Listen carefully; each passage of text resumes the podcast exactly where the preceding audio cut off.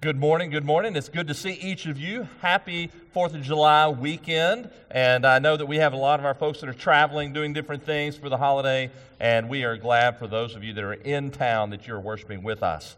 Um, if I have not had a chance to meet you yet, I'm Alan Pittman. I have the pleasure of being able to serve as the uh, senior pastor here, as well as one of our elders. And we are absolutely thrilled that you're worshiping with us, whether you're here in the building or whether you're online. And uh, we are uh, just thrilled to be together, worshiping the Lord together this morning. Uh, if you have a Bible, I would encourage you to go ahead and pull it out. This summer, we are walking through uh, some of the Psalms, not all of the Psalms. Uh, that's 150 of them, so we don't have 150 weeks this summer, but we are walking through some of the Psalms.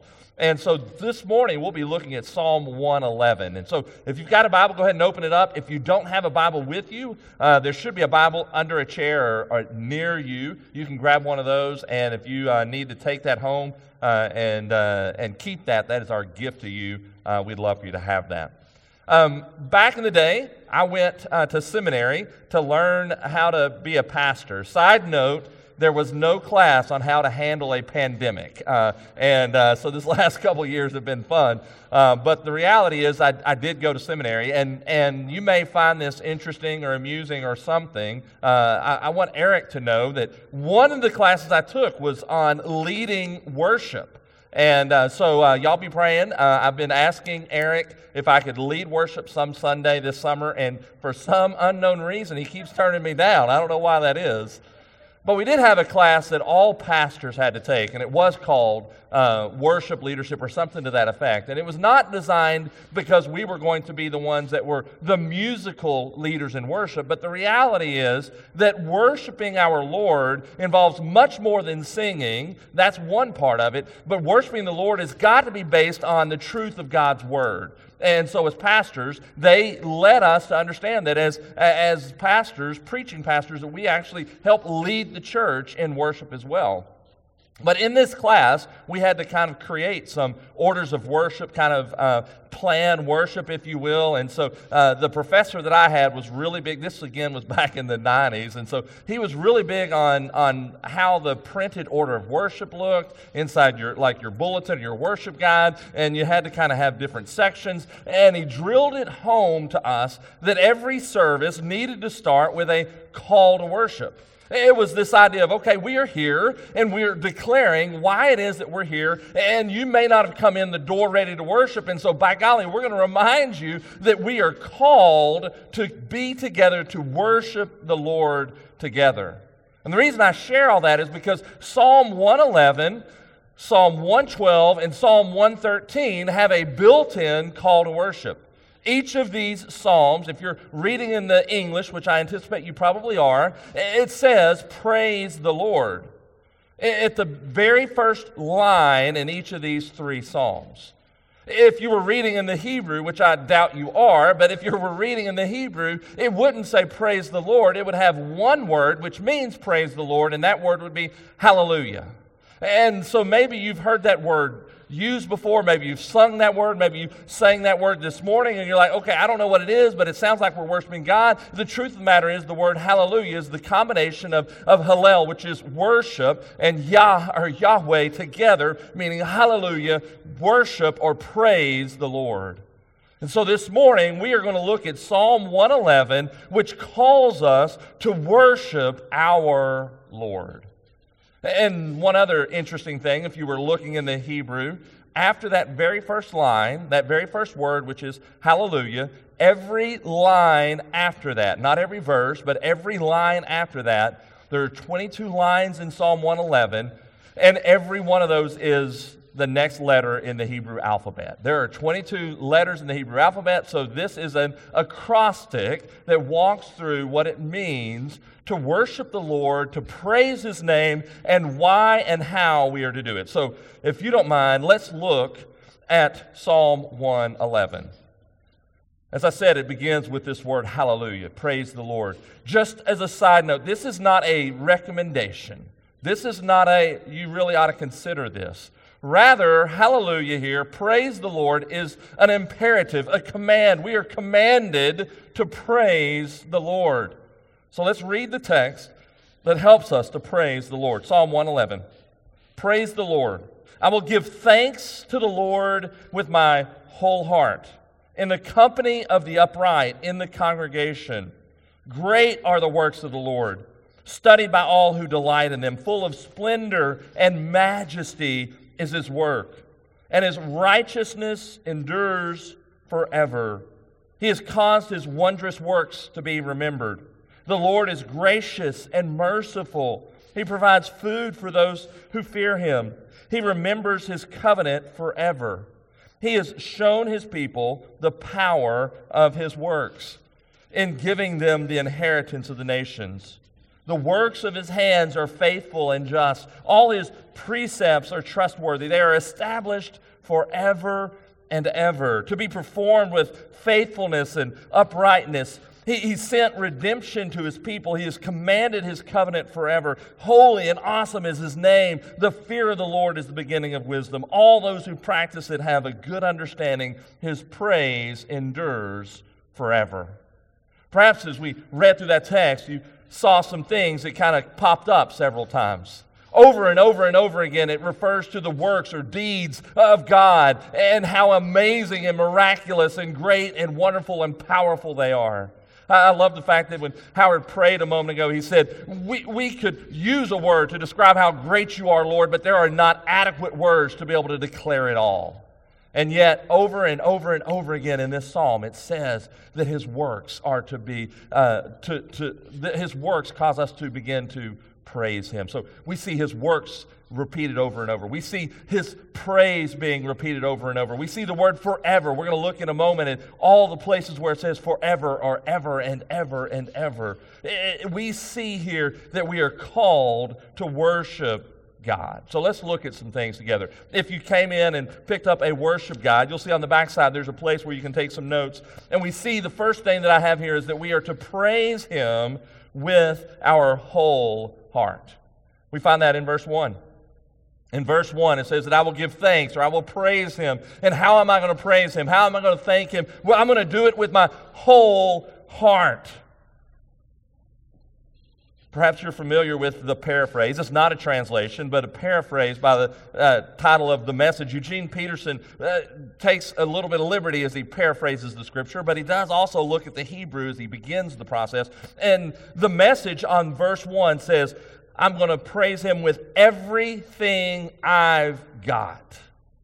Whenever it says I'm going to worship Him with all my heart, if we're not careful, we think that that's all my emotions. Like I'm going to have all these emotions when I worship God. Yes, emotions are a part of it, but whenever the Hebrew would say, whenever the Hebrew people would say, I'm going to do something with all my heart, it's much more than just emotions. It carries with it the concept of all of our mind, all of our will, all of our heart, all of our soul, all of our understanding. Everything that's within me will praise and worship the Lord. So, my question for us this morning is Do we worship the Lord with all of our heart? And again, I want us to be real careful. Whenever I talk about praise and worship of the Lord, it's not simply what we do for an hour on Sunday mornings together corporately, although this is very vital. Rather, worshiping the Lord is something that we do throughout the course of the week. And so the question is are we praising Him with everything that we've got? This idea of worshiping Him with everything that we have causes me to think about the idea of worshiping Him with reckless abandon. That we have no restraints, we have no moderation, that we're free of all inhibition. We hold nothing back when we worship the Lord.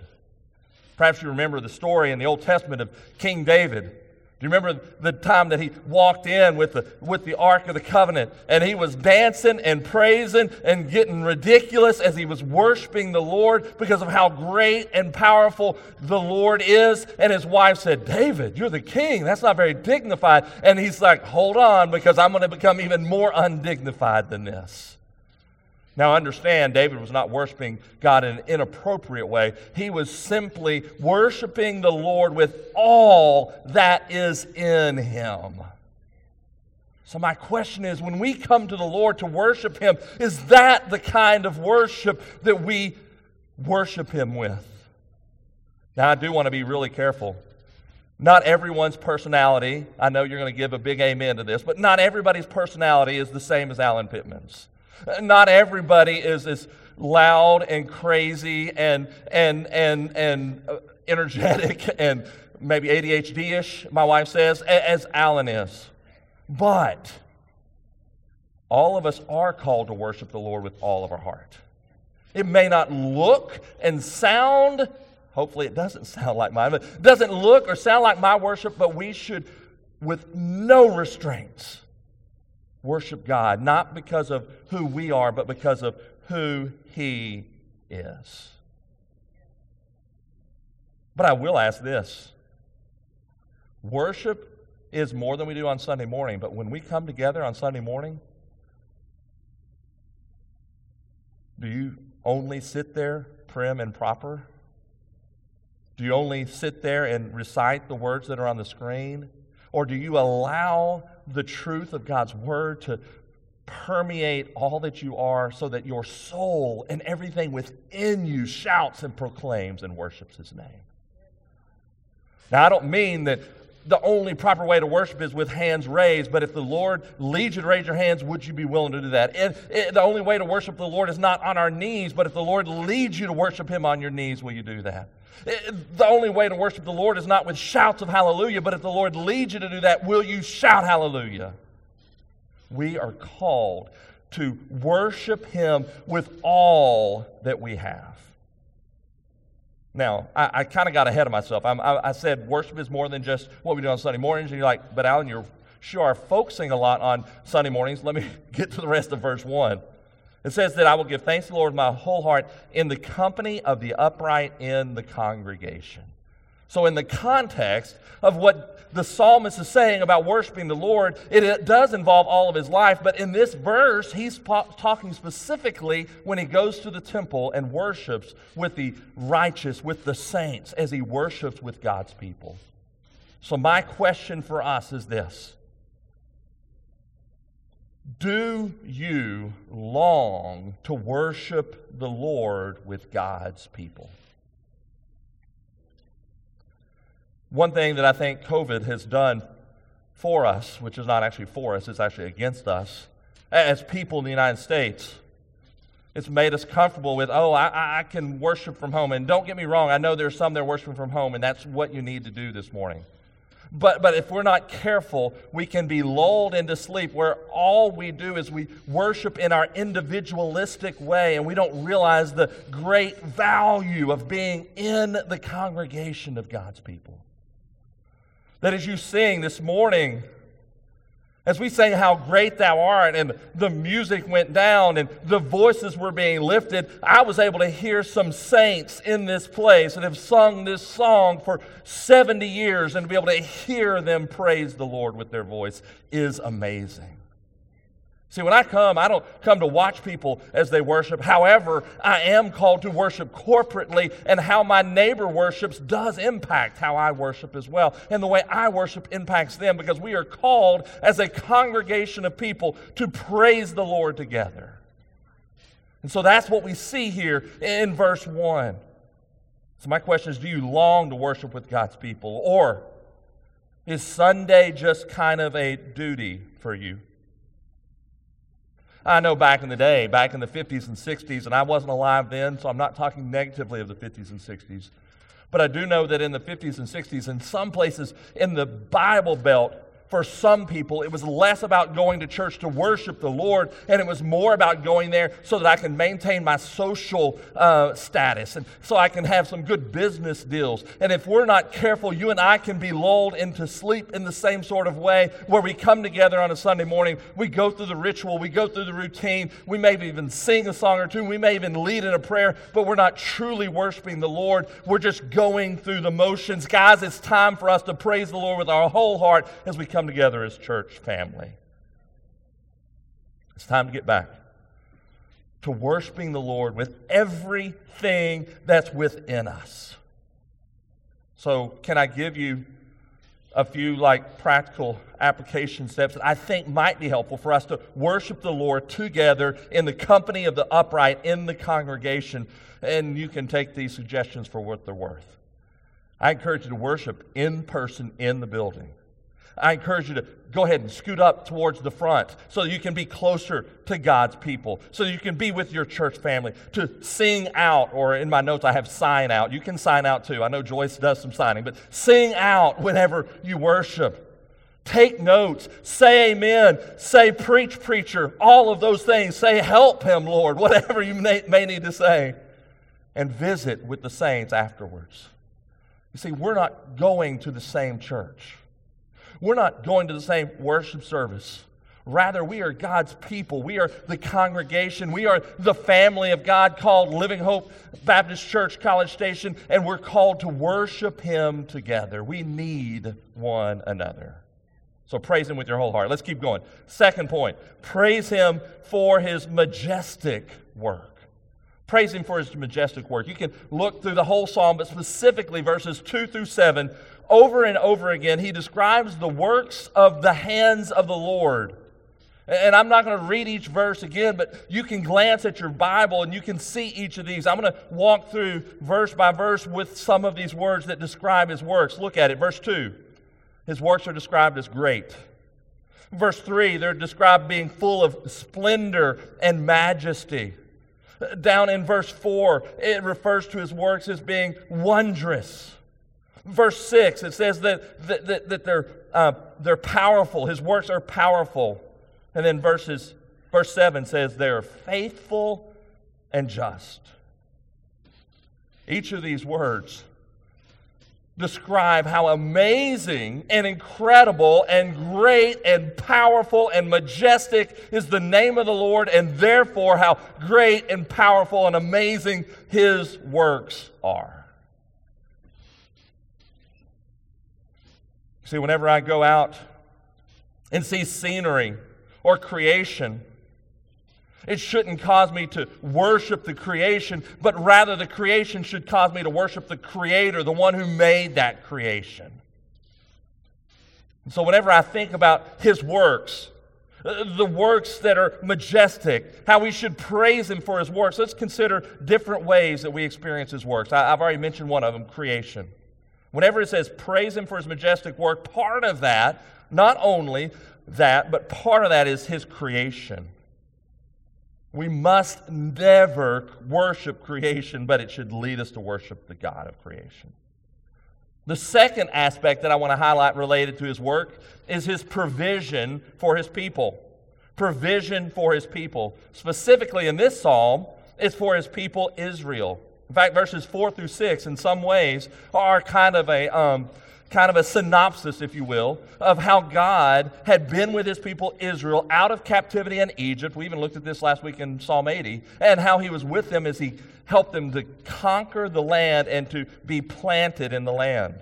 So let's look at some of the provision that he gives to his people in verses 5 and 6. In 5 and 6, it says that he provides food. It says that um, in, in verse 6, it says that he has given them the inheritance of the nations. Whenever it says it provides food, yes, God provides food to us. But specifically within the context of God's people, Israel, how did God provide food? Remember in the Old Testament, remember in, in, in the Exodus, God provided them food with manna, which the word manna means, what is it? Like God caused this, what is it, to fall from the sky, and He provided food for them. And then what's the other way God provided food for them during the, during the Exodus? With quail, right? So we see God's reminding them through his psalmist that God has provided food in the past for his people, and therefore he is to be praised. And then it says the inheritance of the nations in verse 6. And what that means is that God gave them the land, the holy land, the, the land of milk and honey, and He drove out the other people groups and gave them that land. God provided for His people. And as we look at the fact that He provided for His people Israel, we're reminded that He likewise provides for us today. Where does my food come from? Well, it comes from your paycheck, Alan. Well, yes and no. How do I get my paycheck? God provides that for me, right? Everything we have, is given to us by the Lord. And yes, He calls us to be an active participant in His work, but we don't receive anything unless He bestows it upon us.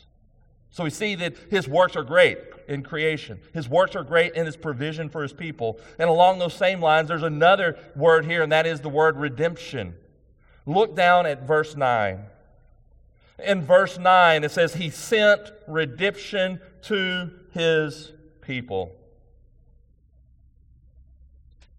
Think about the context of the people of Israel. How had God brought redemption? How had God brought deliverance? It had been exemplified by what he did whenever he rescued his people out of bondage, out of slavery in Egypt, and then taken them to the promised land. That God brought deliverance whenever they needed to be delivered. But was that the ultimate deliverance and, and redemption we need? Absolutely not. The ultimate redemption that we need is spiritual redemption that is available ultimately only through Jesus Christ himself. And so, whenever I say that the people of God had been delivered from slavery in Egypt, but that it's pointing to Jesus, it makes me think of the Passover meal. Do you remember much about the Passover meal? Whenever God sent his servant Moses down to Egypt, and Moses went reluctantly, but went, and he began to ask or tell, command the Pharaoh to let his people go. God said, Let my people go. Pharaoh basically laughed in his face each time. There were different plagues, and the last plague was going to be the plague of the death of the firstborn child, right? And God said, But I'm going to protect Israel. I'm going to provide for you. I'm going to bring redemption from that and redemption where you get out of slavery. And the way that happens is you're going to take a lamb, which demonstrates your faith in me. You're going to kill this lamb. You're going to spread the, the blood over the doorpost of the house so that whenever I come through, I'll see the blood over the doorpost and I won't kill your firstborn child. And God rescued his people. And through the centuries, or through the, through the years and the centuries, they celebrated and remembered all that God had done for them through the Passover. And then we get to the New Testament, and who is referred to as the Passover lamb? But Jesus Christ, right? How is that? Why is that? Because Jesus is the Lamb of God that takes away the sin of the world. Scripture tells us that because of our own selfishness and our own desire to call the shots, I don't want God to be on the throne of my life. I want to be on the throne of my life, and I want to be in charge. And therefore, I sin against God. Scripture tells us all of us, not a single one of us is without sin. In fact, this morning I was reading in the book of Ecclesiastes, and one of the verses in Ecclesiastes reminded us again no, all of us are sinners. And because of my sin, I can have no part, or let me rephrase that God can have no part of me. His holiness cannot be in, uh, intercepted with my sin. But here's the good news Jesus, the Passover lamb, came and he lived on this planet. He walked this earth, God in the flesh. God's Son, lived without sin, tempted in every way that we are, yet was without sin, did not deserve death. You and I deserve death because of our sin, but Jesus took our sin upon his shoulders. He took all of our sins upon himself, right? And because of our sin, he died on a cross. But thank God that's not the end of the story. Three days later, he was raised out of the ground, overcoming sin and death and the power of sin and Satan, overcoming all evil forces in order that anyone who would place their faith and their trust in Jesus Christ and what he has done on their behalf can accept and receive by God's grace, not by our works, not because we earn it, but by God's grace so we can be forgiven of our sins. So, my question is this Have you experienced the redemption from God. Not by any, anything you did, but by what Christ did on your behalf. I'm not asking, have you been to church all your life? I'm not asking, was your granddaddy a pastor? I'm not asking, are you a good little boy? I'm not asking, did you get a medal for perfect attendance? I'm not saying, have you prayed so many prayers? I'm asking, have you placed your faith and your trust? Have you repented of your sin, believing that the grace of God is all that can save you? if you haven't, then you can't praise the Lord for anything, actually. But if you have, then you have every right to praise His name for everything, for all that He is. Don't leave this place this morning a stranger to God. Don't leave this place an enemy of God. Rather, leave this place this morning trusting in His finished work in the death, burial, and resurrection of Jesus Christ so that you can praise Him for your redemption. Let's look at some other ways to praise Him. Verse 7 says that we're to praise Him for His law, His precepts. In the ESV, it says precepts is another word for the law or commandments, His statutes, the way that He says things should be. Verse 7 has a, um, uh, really all of the Psalms have a Hebrew parallelism to it. And what I mean by that is there's typically in, in a verse of Psalms, there's two lines. And typically they are parallel to each other, meaning they kind of mean the same thing. Sometimes eh, they mean the same thing just with different words. Sometimes line one starts a thought and line two continues that thought. Sometimes line one says this, and line two says the complete opposite. And so they still are running parallel with one another. It's called Hebrew parallelism. Verse 7 refers to the works of the hands of God as faithful and just. And then it says, all his precepts are trustworthy. And part of the works of the hands of the Lord is his law. It, it, runs parallel. And he says, because of who God is, he's faithful and just. So are his precepts. They are trustworthy. When's the last time that you've praised God for His commandments? All too often, we're like going, God, I really don't know why you made that commandment. I'd rather not follow that commandment. But the reality is, God knows us, He knows what's good for us. He knows what brings him glory. And his law and his commandments are not some kind of cosmic killjoy. Rather, his law and his commandments are for our good. His law and his commandments, we see in verse 7, are faithful and they're tr- just and they are trustworthy. You and I can and we must trust God's word. In our world today, even in a lot of churches, it's almost like they just toss the Bible aside and go, you know what? Those were some good ideas back then, but they don't really apply to us any longer. By golly, that is not true whatsoever.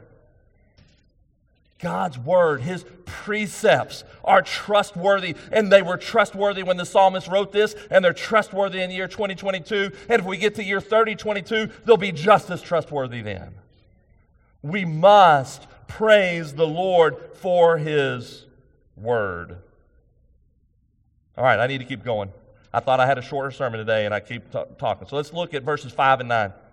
Verses 5 and 9, another reason to praise him for his majestic work. In verses 5 and 9, it says this.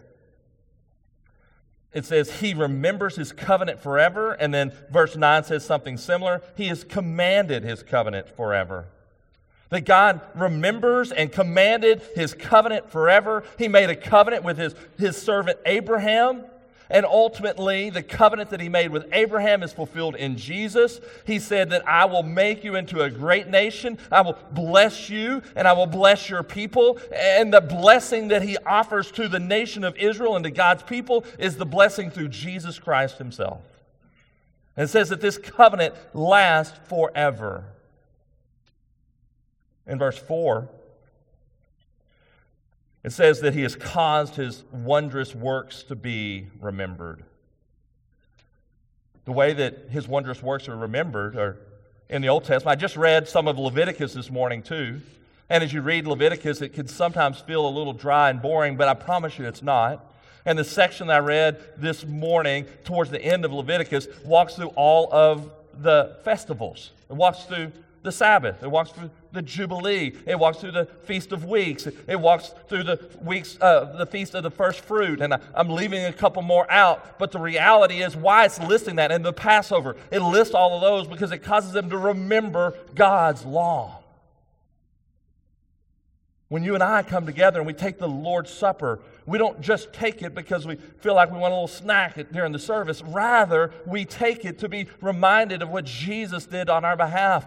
He causes us to remember His work, His word. My question for you is this When is the last time that you reflected on the work of God's hand and praised Him for it? Let's keep going. The third point says, Praise Him for His character. We spend a lot of time looking at his works, but the truth of the matter is that the reason we praise him for his works is because his works are a reflection of his character.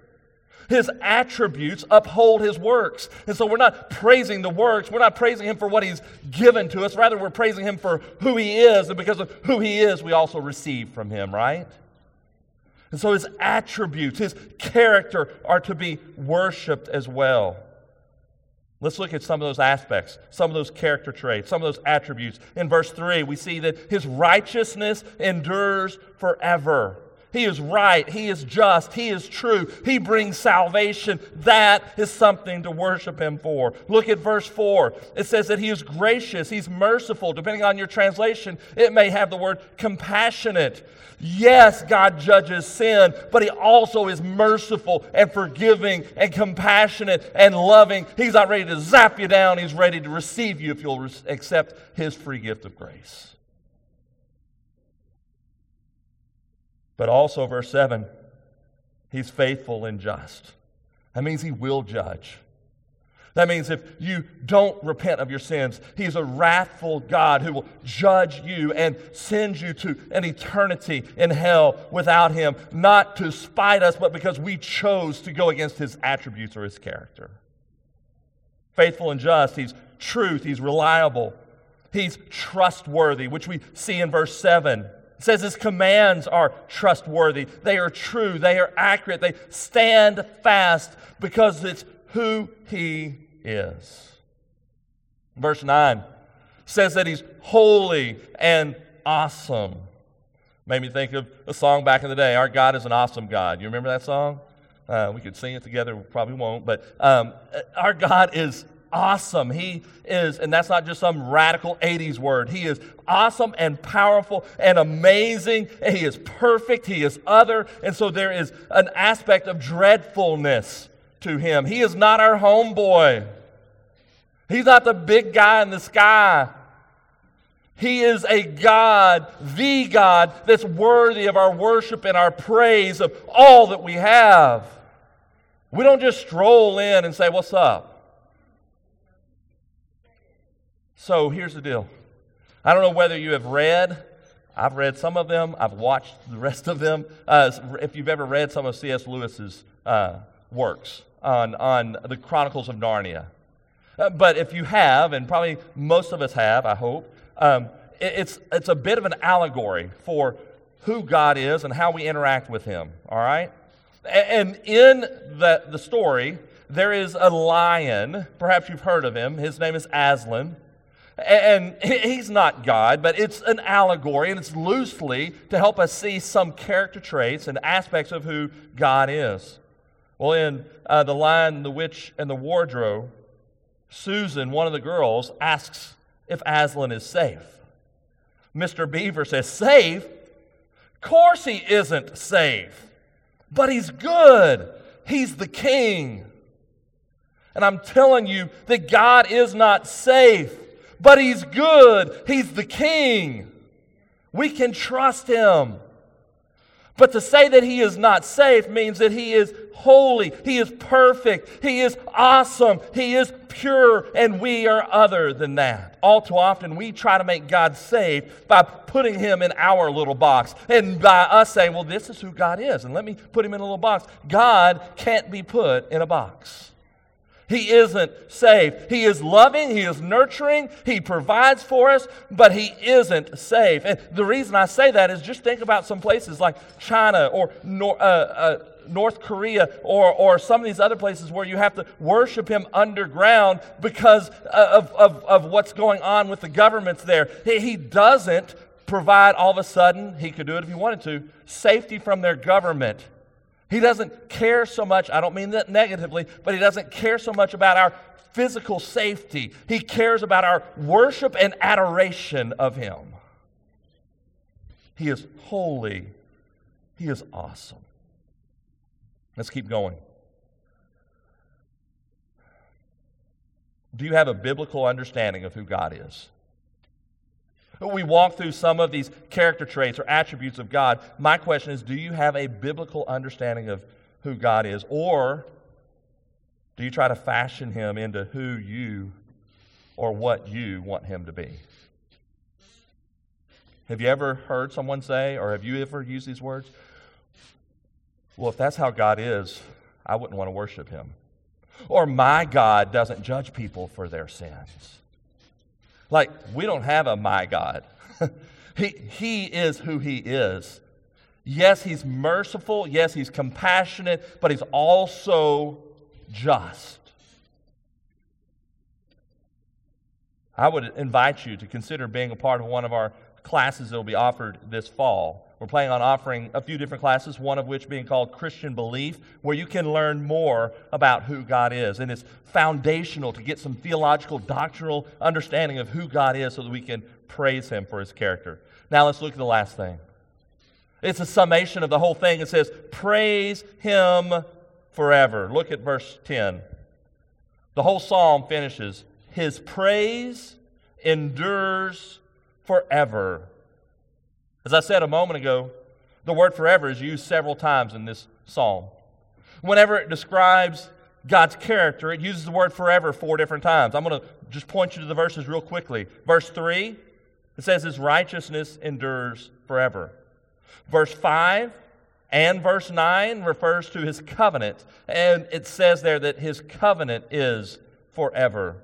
And then verse 8, it talks about His commandments or his precepts are forever. That's a carryover from verse 7. You see, God is forever and ever and ever, amen, true to himself. He is unchanging. He is forever who he is.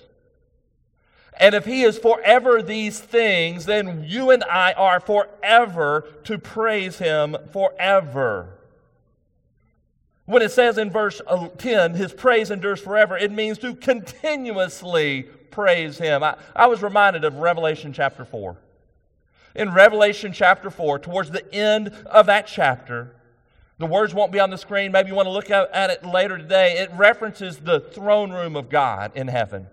And it references the four living creatures. And it says that the four living creatures, day and night, they never cease to say at the throne of God, Holy, holy, holy is the Lord God Almighty, who was and is and is to come. They're never ceasing to praise Jesus Christ. You and I are also to never cease praising Jesus Christ. You're like, Alan, that's what I plan to do. Like the day that I die, which I'm not trying to hurry it up, but the day I die, I'm going to be in God's presence. I'm going to worship Him around His throne forever and ever and ever and ever. I'm saying, no, it starts now in the here and now. It doesn't just happen then, it happens now as well. If you don't like to praise God now, you're going to be bored in heaven. Or let me rephrase that if you don't like praising God now, perhaps you don't even know Jesus Christ. Because if you don't like to praise Him now, what makes you think you're going to enjoy an eternity in heaven falling down prostrate, and I got to be careful how I say that word, in front of the Lord and worship Him forever and ever and ever and ever and ever. This isn't a, a, an angel on a cloud playing a harp. This is worshiping the holy God, the Lord of hosts.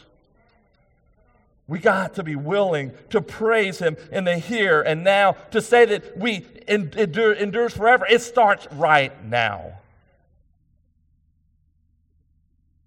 So, does that define your life?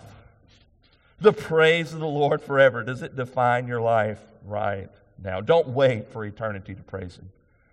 Start right now. Lots of reasons to praise Him. I wrote down two in my notes. The list could go on and on and on and on, but I know you don't want me to go on and on and on and on. So you can think of the reasons to praise Him right now in your mind about why to praise Him forever. I, I thought of a couple. One would be this weekend is 4th of July, right? We should praise him.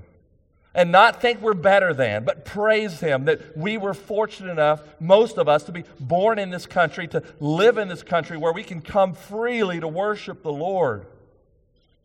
At the same time, if we're not careful, we'll take that freedom for granted and we won't take it as seriously as we should. And we should be praising the Lord forever. And that's one reason we could be praising Him.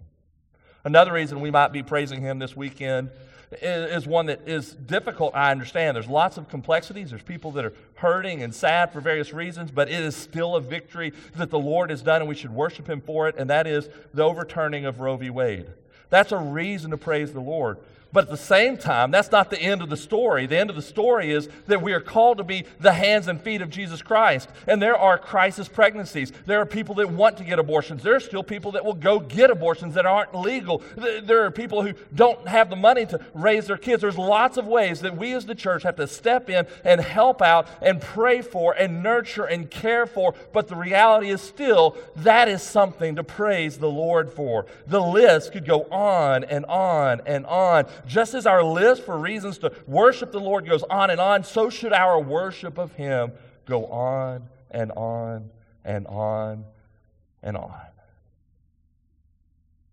This morning, not long before the service started, I got a text from one of my kids, and they shared with me that um, one of their friends, apparently last night, nobody that's here, Nobody that I personally know, but one of their friends last night took their life. As I got ready to preach this morning, I was reminded that all too often in our world, and maybe in this room as well, there are reasons and things that the world is shouting in our ears to say that this life just isn't worth it. This life is just too hard too confusing, too full of trauma, too many hurts, too many problems. Guys, I want to be real careful here. I'm not just tying a neat little bow on here and saying, hey, if you just love Jesus, all your problems go away. That's not what I'm saying. But I am saying this that if we, as followers of Jesus, would see all that God is and all his works are, and if we can see the value of our redemption and praise him, then in the midst of the praise, God works through the crud of life. But not everyone who's going through that even knows Jesus. So they're not going to praise Jesus. So it's our call as the followers of Jesus to show so proclaim the name of Jesus that people that are struggling in life would see that He is the ultimate, and because He is praiseworthy, then this life matters as well. I texted back, I'm on purpose saying my kid and not saying which one, but on purpose texted back my kid and said, praying for you. And they talked about some of the difficulty they're facing.